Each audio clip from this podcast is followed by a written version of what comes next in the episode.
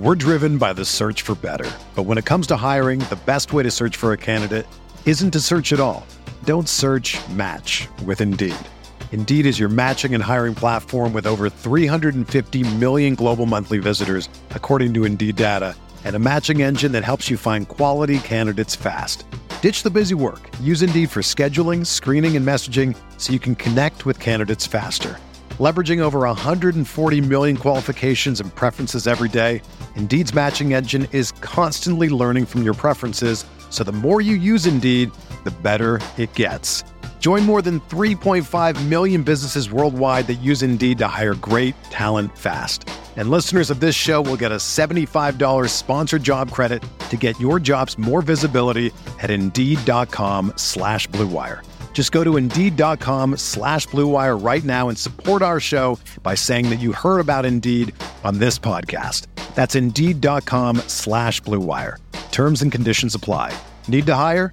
You need Indeed. This podcast episode is brought to you by Coors Light. These days, everything is go, go, go. It's nonstop hustle all the time. Work, friends, family expect you to be on 24 7. Well, sometimes you just need to reach for a Coors Light because it's made to chill. Coors Light is cold lagered, cold filtered, and cold packaged. It's as crisp and refreshing as the Colorado Rockies. It is literally made to chill. Coors Light is the one I choose when I need to unwind. So when you want to hit reset, reach for the beer that's made to chill. Get Coors Light in the new look delivered straight to your door with Drizly or Instacart. Celebrate responsibly. Coors Brewing Company, Golden, Colorado.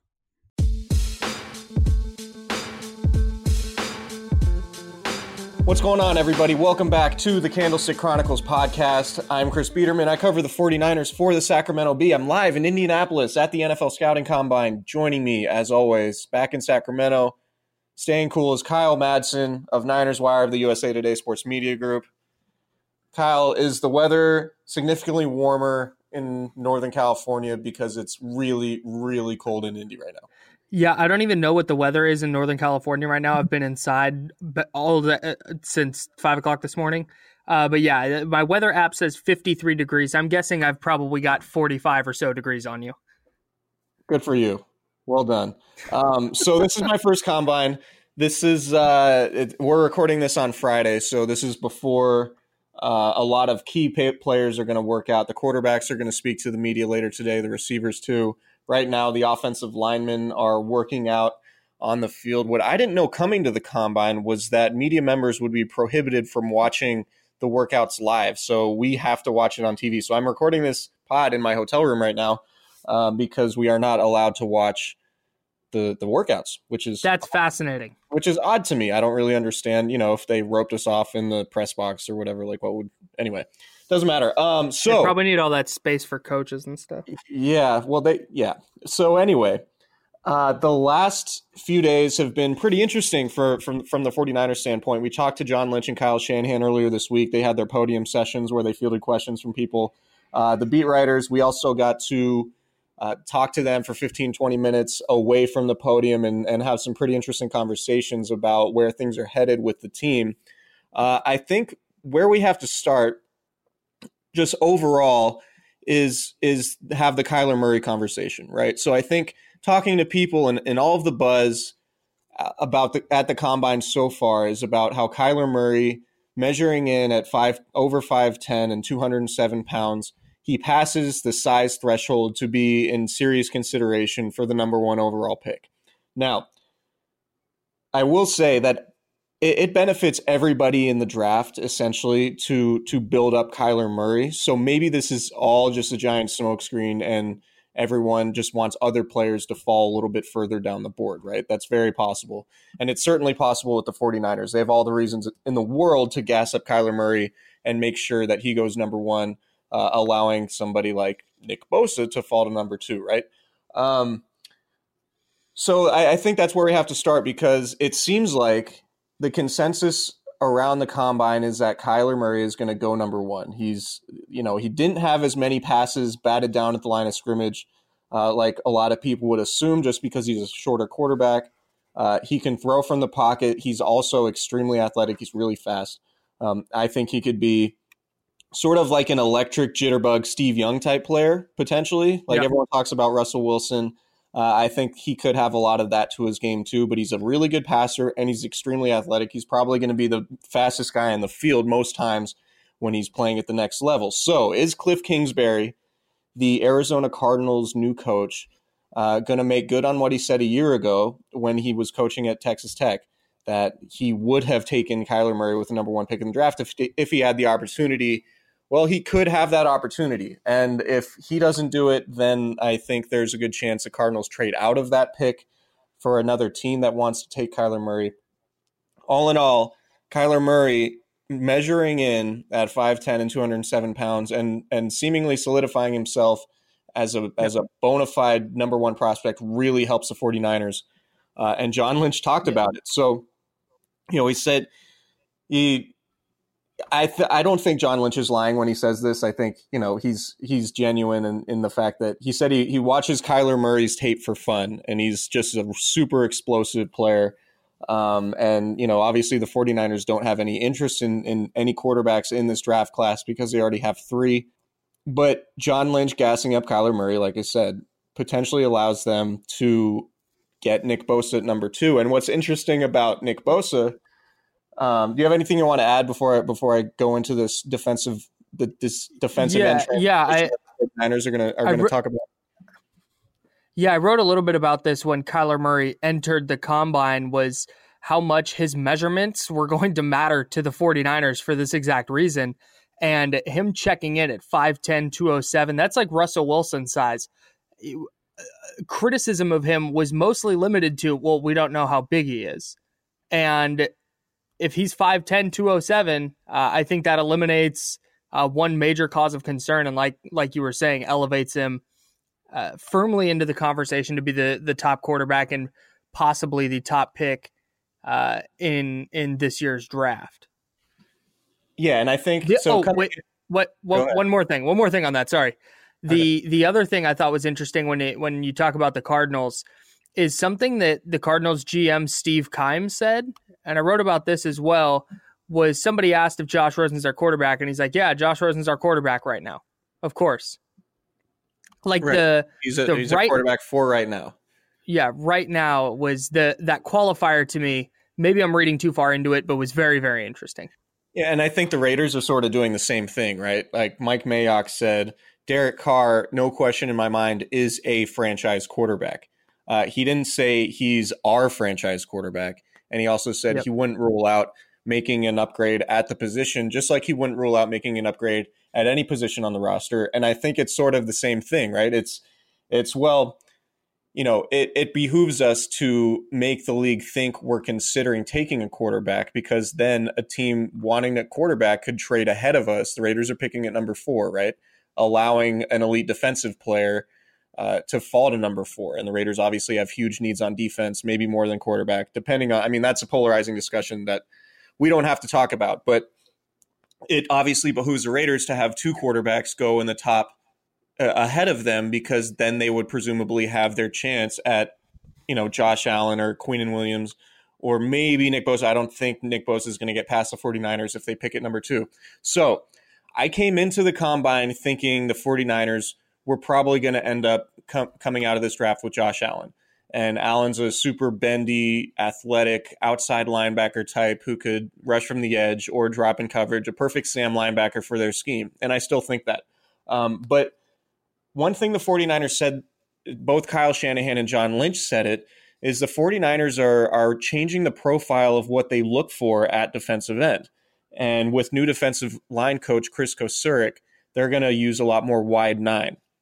What wide nine is, is essentially lining up the defensive ends further outside uh, the outside shoulder of offensive tackles or tight ends and essentially streamlining the angle to the quarterback. So instead of instead of going around uh, you know, lining up a little bit inside the tackle and then trying to go around the tackle to get to the to the quarterback, you have a better angle to go straight to the quarterback, and you can build up more momentum uh, and maybe swim. It's easier to swim move inside.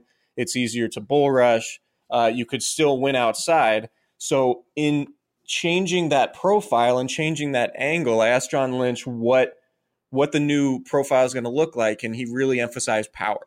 So he said, you know, I want power. I'll, i can read the actual quote. Um, yeah, I think I think power, having that power, and hopefully, if you're picking real high, it's power, it's bend, it's all of it. Uh, and he said that with a smirk. And to me, when you t- when when you just talk about power, particularly in relation to Josh Allen, I think the 49ers are very clearly honed in on on Nick Bosa. Um, and I think it seems like they're comfortable with the idea that Kyler Murray is going to go number one and Nick Bosa is going to fall to them. Um, the other thing that is interesting that that Kyle Shanahan wouldn't touch with a 10 foot pole, which is revealing in of itself. Um, the Giants might be trading Odell Beckham Jr. They're obviously talented wide receiver.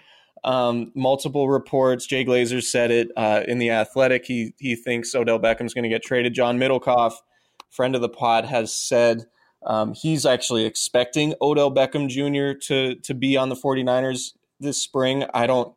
He said I think that's he, an impossible. He said on Twitter by the middle of this month. Right.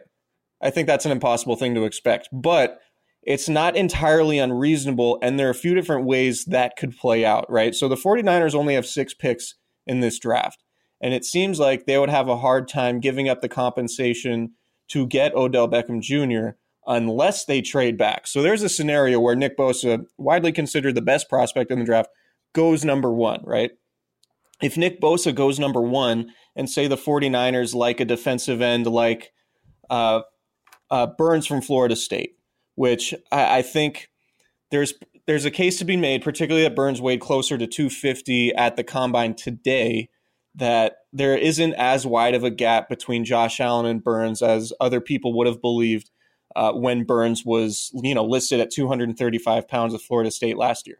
So if the 49ers like Burns enough and they think they could get Burns, say at seven, where the, the New York Giants pick, maybe that's the trade if the Giants want Kyler Murray if Nick Bosa goes first. So then it becomes pretty reasonable. You know, it, it's not crazy or outlandish to think that you could center a trade around Odell Beckham Jr. Or if another team wants to trade into that number two spot, the Niners could have all sorts of ammo to offer the Giants for Odell Beckham Jr. Uh, and you remember the Eagles trading for up for Carson Wentz in, in 2016, they sent five picks to the Browns, uh, including two first rounders, uh, a second round pick, 2016 third and fourth round picks, and then a 2018 second round pick.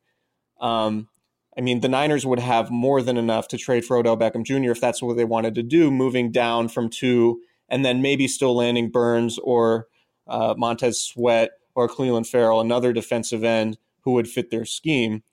Um, and it, it's just a, it's it's a very interesting situation uh, that the 49ers are going to be in. And and I think they're, you know, we we talked about obviously you want to have, you know, the number one pick is obviously the most valuable pick in the draft.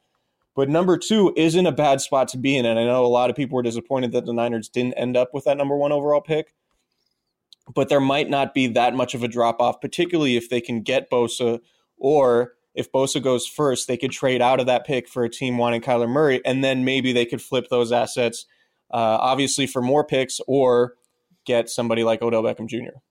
Yeah, it seems like the more Kyler Murray's draft stock goes up, uh, the better it is for for San Francisco with that with that second pick. And then something else, somebody else you mentioned, another play you mentioned, uh, and Williams, I think, is still very much in consideration uh, for that top pick. What's interesting to me is how much what happens with the first pick dictates what the Niners do or want to do with the number two pick. Like mm-hmm. if if a team is offering them a massive haul, let's say like a six pick haul to move up, uh, just pick pick pick a team in the top like in that in that like five to eight range, and they offer a massive haul to move up to number two but Nick Bosa falls to number two. Uh, finding out how the 49ers are going to prioritize, okay, we really want Nick Bosa, but we think we can move down to seven or eight and still get a quality player plus all these this other compensation. Uh, that'll be a very interesting thing to watch to me, uh, because like you're picking second. If you can get the best player at your biggest position of need, you do it. But you also understand the value of having added draft picks in a in a year where you only have six selections. Right. So I asked John Lynch uh, what the what's going to go into the decision um, to either stay put at two or potentially trade back, and he mentioned the defensive line class sort of unsolicited. He said this is a really strong draft overall for defensive line. Um, quote that's uh, really strong in terms of impact players and in terms of depth. So it's kind of whatever kind of offers come your way. But also, there's a scenario where there's a player that we just absolutely love. The only reason why you don't have that in stone right now is because coaches are just getting into this process. We've been working long and hard, and some of some of them as well, because they always get eager to look. But we're just starting to collaborate with all those things. That will be an ongoing process, a real fun process. So, you know, I, I get the idea that it. I mean, it just feels like they're waiting on Bosa. Everything about talking about the wide nine, talking about power uh, in, in, that profile for new defensive ends. It just seems like Bosa really is the perfect guy for that transition to that new style on, on passing downs in particular. Um, so, you know, like it's it's going to be interesting to see how it all shakes out because I think uh, if you add Nick Bosa to you know DeForest Buckner's side, uh, you allow Solomon Thomas and Arik Armstead is going to come back to you know to the mix and you have a rotation. Um, it's the pass rush could be significantly better in 2019 and it could lead to a significant jump in terms of overall production from the defense. So do you still think then if let's go to the the timeline where Nick Bosa goes first and mm-hmm. let's say a team that needs a quarterback trades up to number 3 and the 49ers can't trade out of number 2 do you still think it's Josh Allen or has that has your mind changed on that a little bit? Because I know you were in the camp a lot of people were in where it was either Bosa or Allen at two, uh, unless they trade out. I, I think Allen is would still be would would still be a good pick. Um, I'm just not entirely sure how well he fits the wide nine, and you don't have to necessarily put him in that wide nine the entire time. I mean, you could you could you could figure out a way the Niners have to be smart enough, or Kris Kocurek has to be smart enough to figure out a way to generate pass rush in the best way that suits his personnel. Right. So right. if Allen is the best player on their board, then they should abso- absolutely take him.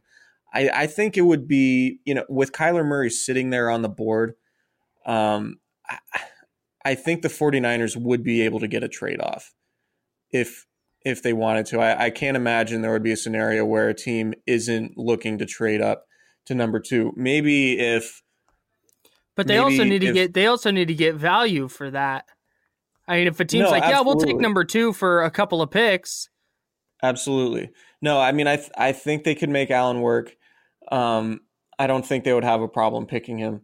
Uh and maybe you know, I'm not sure. That that's that's probably the best question that that we could ask right now is if Bosa goes one, Kyler Murray's on the board, and there is an adequate value for a trade. Um, I think they would just take Allen. Interesting. If I had to okay. guess at this at this point right now, if I had to guess, I think that's what they would do. Very interesting. Um, Brian Burns, a guy we talked about on on the last podcast where we where we asked some pre combine questions. We we talked a lot about Brian Burns and what's he going to weigh in at, and and you mentioned earlier he was listed, I think, at 231 in Florida State's media guide last year. He comes in at 249. And if he has good workouts, that's the kind of number weight wise that if he shows he can still move at that weight, that that's the kind of number that I think could elevate him up boards. And and it wouldn't surprise me if we start seeing his name mentioned uh, in that top three to five.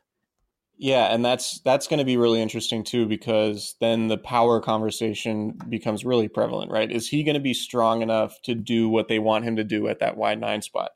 Right. Um, and you know, I'm I'm haven't watched enough of, of Brian Burns, admittedly, yet to really have an opinion on that. I've watched a lot of Josh Allen. I think he could, um, but he isn't the typical. He isn't like the power defensive end uh, right. that Bosa is. So it, it'll be interesting to see. I think there, when it comes to pass rushers, there there are tons of different ways to skin a cat, obviously, and you can you can mold what you want to do to your personnel Um, and and if if Allen really is as talented and as versatile and athletic as everyone thinks he is, then that's just gonna you're you're just gonna have to figure out a way to make that work. And and if you can't figure out a way to make that work, then maybe it's time you start making bigger changes with your coaching staff, um, because you know if if he is really that good of a player, then his talent should transcend whatever scheme you're running. Um, so that's probably the the early takeaway from uh, from the first couple of days of the combine is the fact that it really seems like Nick Bosa is sort of emerging as the ideal pick for San Francisco number two. Not that that's breaking news because he's obviously widely considered the, the best prospect, the best defensive prospect in the draft. But just from the standpoint of the 49ers are altering what they're going to do with their defensive ends. And it sort of seems like Bosa is even a better fit than we might have thought uh, before Kris Kocurek was brought in. So that's that's a pretty interesting development. An- another, you know, maybe less interesting development uh, Arik Armstead is coming back. Kyle Shanahan confirmed that on Wednesday. Uh, the Niners are going to pay him just north of, of $9 million. Um, he Kyle Shanahan said he envisions Armstead as an edge player on rushing downs, so presumably he'd be a big end or maybe even a Leo, um, depending on matchups. In running downs on the 49ers or in their base, you know, 4 3 over defensive front. Uh, and then Armstead will be moved inside or maybe along, maybe uh, among a rotation of interior pass rushers with Solomon Thomas, DeForest Buckner, Sheldon Day, DJ Jones, um, Ronald Blair, all those guys when the Niners go against you know passing formations. So that's interesting. Nine million dollars is a pretty significant investment for a guy who just had three sacks last year. The Niners are obviously banking on him taking a significant jump in his development if he can stay healthy for another 16 games. I'd imagine they think he's capable of, you know, still being really good against the run, um, but maybe you know having six to eight sacks uh, in an ideal world with with the new scheme and improved talent around him, particularly on the edge with someone like Nick Bosa. Um, so that was interesting. Uh, what, what was your thoughts when when you heard the Niners were were going to bring back Arik Armstead for sure? I thought that's the right move. I've I've been pretty much on board with that all off season, and I like the idea of getting him back for one year on on the night for the for the nine nine million, right?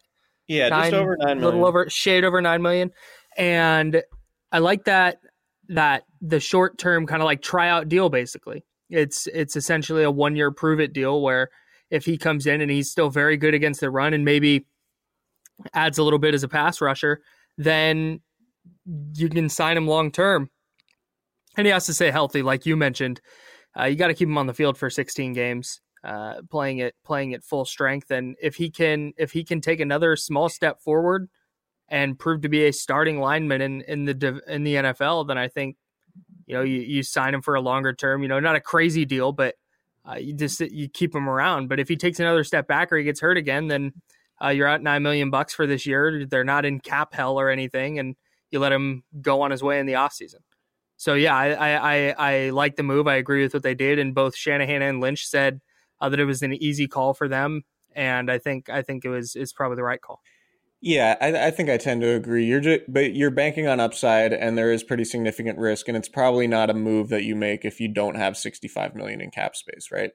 Uh, if they're 100 percent if they're pinching pennies, uh, they're probably not bringing back Armstead and taking on that risk. And they also, you know, they want to be viewed as uh, player friendly, right? They want to be viewed as throughout the league as as a front office that rewards players who do things the right way, uh, handle their business, stay in shape, work hard.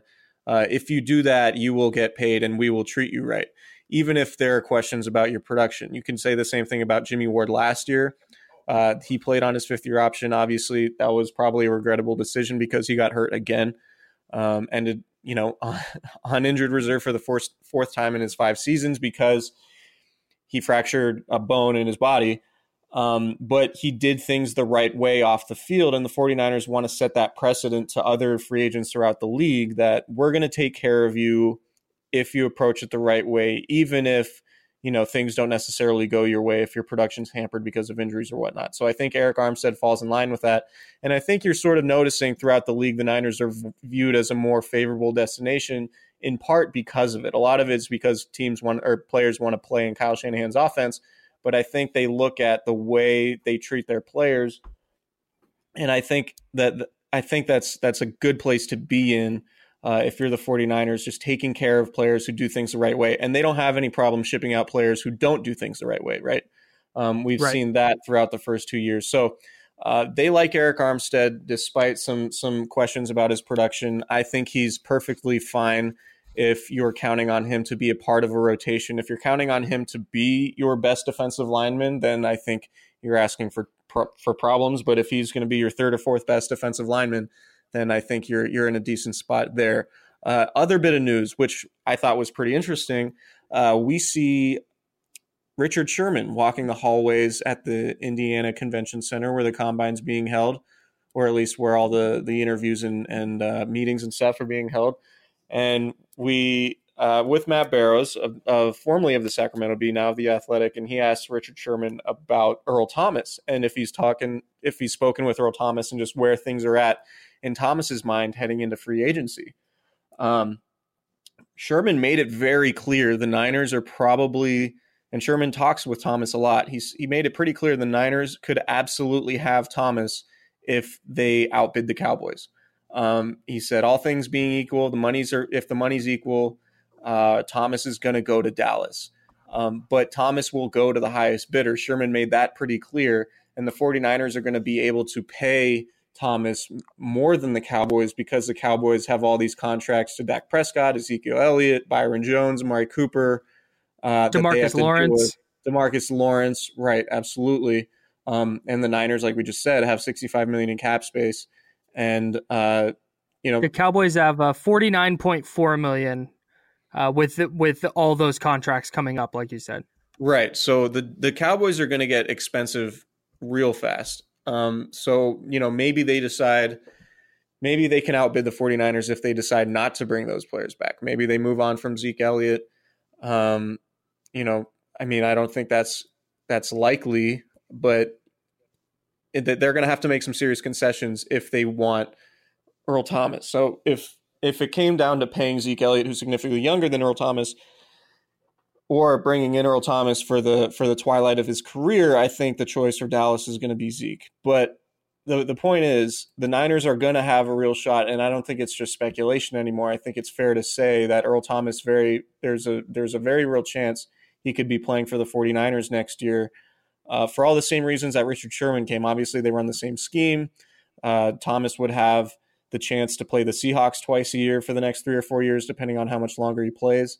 Um, and he was really good. He was he was arguably the best safety in football over the first, uh, I guess, what four plus games last year before he went down with his fractured fractured leg. He's going to be 30 this offseason, but I think it would make absolute sense to bring him in. And if you're paying him 13, 14 million a year, uh, and you happen to make dramatic improvements along your defensive line and improve the pass rush, then I think the 49ers defense could really be good enough to to keep this team in, in serious playoff contention throughout 2019. Is there any doubt about that? Or, or like no, how, how, worried no, would you no. be? How worried would you be about adding Thomas at this point in his career off that injury? I'm not. If it was a ACL or some kind of ligament injury, I'd be I'd be a little more concerned. But I think a broken leg, you pretty much heal it. And he, he broke it so early last year. He'll be he'll be good to go, uh, probably close to 100 percent of what he was at.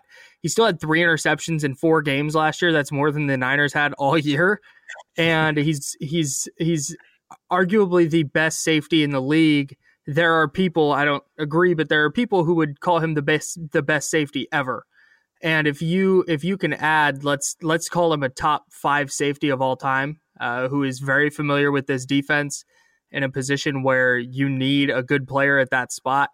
Yeah, I think I think you go do it. I I i feel really good about that for San Francisco. They have the cap space to do it, and you'd probably still get two or three seasons of of a really good Earl Thomas, and that's that's not something I think you can really complain about at this point. Yeah, and and I I do think that's the key point, right? Two or three seasons is probably all you should realistically expect from him. And people would say, well, why would you want to pay so much money to a player that old when you can save it, maybe draft somebody, develop them, whatever? That's all fine, but like the Niners haven't made the playoffs since 2013, and I get the feeling that they're going to push their chips hard to the middle of the table because they're really, I mean, Kyle Shanahan has not had fun going 10 and 22 over the last two seasons and going 4 and 12 last year after losing Jimmy Garoppolo after coming into the season with such high expectations surrounding the team. They are sick and tired of losing. And yeah, they might not take the most uh, idealized long term approach to team building, but I think they're going to start throwing their chips into the center of the table. And I think that includes making a super aggressive offer to Earl Thomas, even though he's coming off of a fractured leg and even though he's going to be 30. Uh, you know, Thomas before the injury didn't really show any signs of slowing down and I wouldn't be opposed to making, you know, paying him 12, 13, 14 million dollars, making him the highest paid free safety in football if it meant yep. getting him at that near all pro level and really solidifying the back end of that defense after it was arguably the worst group of safeties in the league last year. Uh, and a lot of that had to do with injuries. But if you get Thomas, we know how well he fits the scheme. Uh, we know what kind of production he can have when he's playing his best, and he will have every motivation in the world to play really well, be, knowing that he has a chance to play the Seahawks twice a year and be motivated. bless me. Uh, and be motivated by having Richard Sherman play alongside him every game.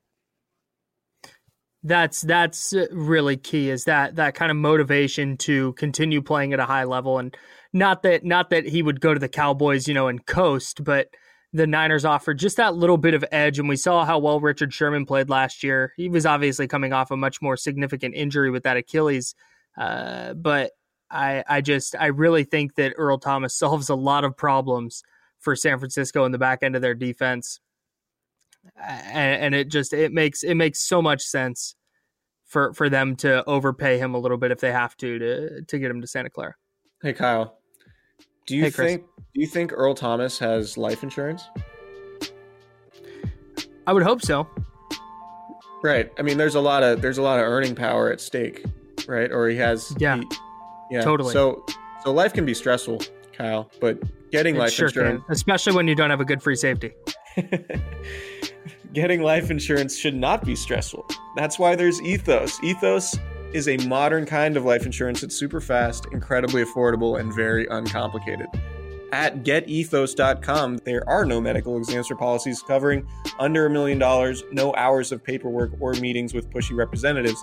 It only takes 10 minutes to apply, and you can rest assured knowing you've taken steps to protect your family. And in most cases with Ethos, you can have that peace of mind for less than a cup of coffee a day with no hidden fees.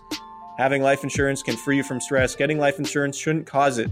Discover how uncomplicated life insurance can be at Ethos. Get your free instant quote and submit your complete application in minutes. Just go to getethos.com. E T H O S, getethos.com, getethos.com. Okay, so Kyle, after with workouts starting this weekend, what what are what have your key takeaways from the combine been so far, aside from these things that, that we've been talking about? The Kyler Murray thing has been has been huge. His his height and weight were going to be the main focus for a lot of teams this during the combine throughout this process and his his 5'10 207 pound uh, frame boosts his draft stock a lot which i think really benefits the 49ers in a lot of way whether it's landing nick bosa or landing a huge deal uh, to trade back a few spots. And tying into that, if they do trade back a few spots, a player like Brian Burns weighing in at close to 250 pounds after there was concern he might only come in at like 235.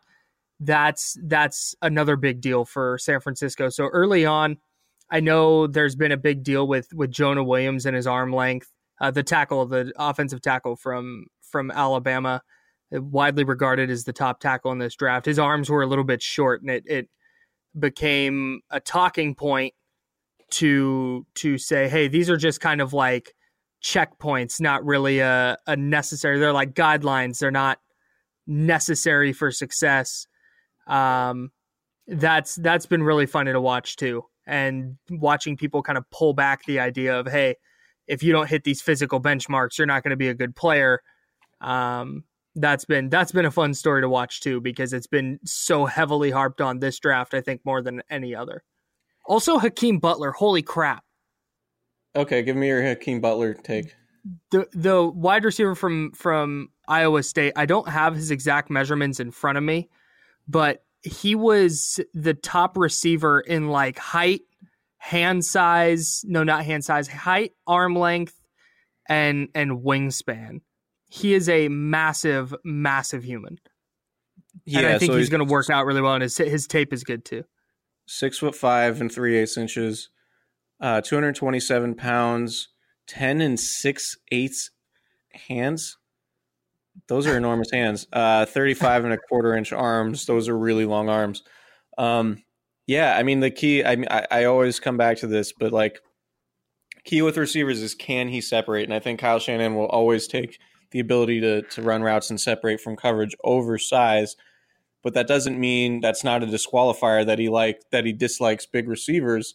It's just right. if it's a big receiver, he's got to do both. And I think the the uh, most obvious example of that is Julio Jones, right? So, and and I think I think Butler can. I haven't. I admittedly haven't watched a ton of him, but I've seen enough that that I'd feel very optimistic about about him as a as a pass catcher in the Niners offense. Right, and they're they're going to be that's a, okay. Let's talk about receivers. That's that's a good uh, that's a good talking point. Uh, Kyle Shanahan talked a lot about receivers yesterday, or I guess Wednesday, because uh, you know he, he answered questions about Antonio Brown and and he sort of reiterated what he said in the past without mentioning Brown directly because Brown's under contract with the Steelers and, and that would be tampering. But Shanahan sort of said, reiterated that, you know, he's he's not going to bring in somebody who's going to be who's to mess up the locker room chemistry and all that, yada yada yada. Uh, there have been reports that have come out since that have said the 49ers and both Kyle Shanahan and John Lynch said they have not spoken with the Steelers about potentially trading for Brown. Um, and there have been reports confirming that too. So it seems like the 49ers are not interested in trading for Antonio Brown. But Kyle Shanahan definitely wants to remake the receiving corps or at least significantly upgrade it. And he said late last season in 2018 that eventually or ideally Marquise Goodwin would not be sort of a, a number one or number two receiver uh, in an idealized scenario. Like they Mark, like Goodwin would be that Taylor Gabriel sort of third receiver, uh, the guy who takes the top off the defense, who you're not relying on heavily because obviously he's had so many injuries and um, you know durability issues and things like that. Marquise Goodwin is a lot of people have, have made this comparison. I think it's a good one. He's like the high end sports car where if you know something's wrong with it, it's got to be in the shop for a couple weeks. Uh, but when it's running great, it's it's awesome. It's really fast. That's like that's Marquise Goodwin to a T, right? So, right, looking up the quote, um, he want it's clear the 49ers are going to make additions at receiver and i think it's most likely going to come in the draft maybe trade um, and maybe free agency. I think free agency is probably the least likely scenario just because there aren't a ton of guys that would be good values. Um, but he said uh, i want the receivers to take it to another level. I want to bring in people that can take them to take it to another level, or I want to bring in people to pass them, meaning guys like Kendrick Bourne and Marquise Goodwin. Um, and that's just what you do. Those guys came in and replaced a receiver group. There were zero. That he said there were zero uh, receivers on the roster when they came in. Um, yada yada yada. Okay, but this is the NFL, and you want the best at everything. And those guys have shown some things that make us believe in them a lot. That's why we we re-signed Goodwin to keep him here. That's why we continue to play Bourne. But if you're not getting better, you're getting worse. And our team's been four and twelve, and I want us to get a lot better. That starts with me. That starts with Keys. That starts with our quarterback. That starts with anyone, and that's at every position. So, saying he wants to bring in guys, he's open to bringing in guys to just pass those guys for playing time on the depth chart makes me think, you know, they're maybe they really are in on this Odell Beckham thing, like has been reported, uh, despite the Giants GM Dave Gettleman coming out and saying they didn't sign Beckham last summer to his five year contract to trade him. Um, but newsflash, Kyle, sometimes NFL executives lie when they're speaking publicly. I don't know. I'm sorry, what? Yeah, it's crazy. Sometimes they're not truthful. Um, wow. But I, I, I'll keep circling back to that number six pick in the second round And I I think the 49ers, there are going to be a lot of receivers sort of in that second and third round range, uh, which we've talked about already. But I'm more convinced now, unless they make this blockbuster trade for Odell Beckham, which I still think is a long shot, but certainly not impossible. Um, that third that number 36 spot is going to be a good spot to find a potential starting receiver. I think in in a lot of years it it it feels like this receiver class yeah, it just uh, like you said there's going to be so many good players available at 36 and with this receiver class it feels like when you look at between Hakeem Butler and N'Keal Harry and AJ Brown maybe Deebo Samuel to an extent. In a lot of years, these would be like first round guys. But because the class is so deep, you start getting good players pushed down into early second round, maybe late second, early third.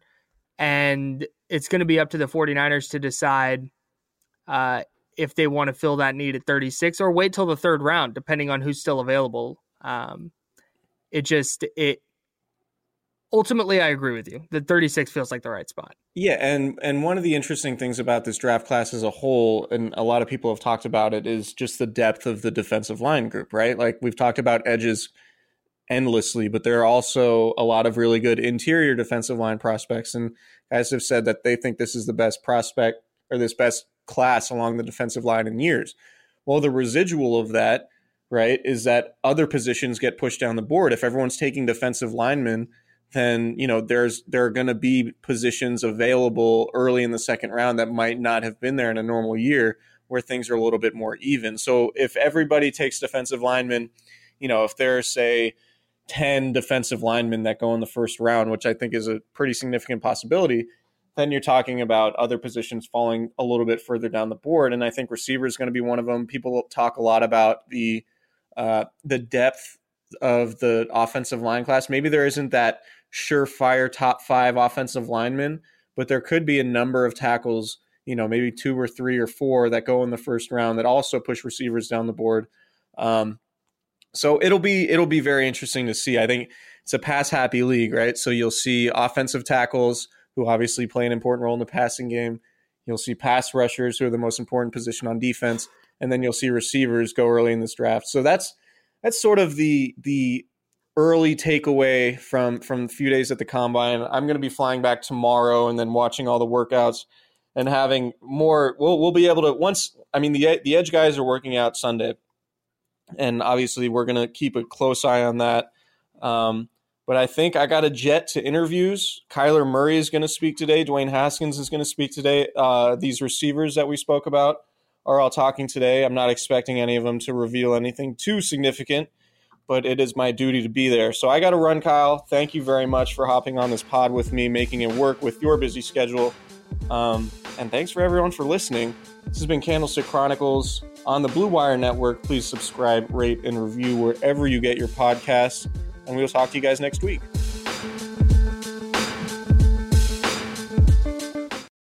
For the ones who work hard to ensure their crew can always go the extra mile, and the ones who get in early so everyone can go home on time. There's Grainger, offering professional grade supplies backed by product experts so you can quickly and easily find what you need. Plus, you can count on access to a committed team ready to go the extra mile for you. Call, clickgrainger.com, or just stop by. Grainger, for the ones who get it done.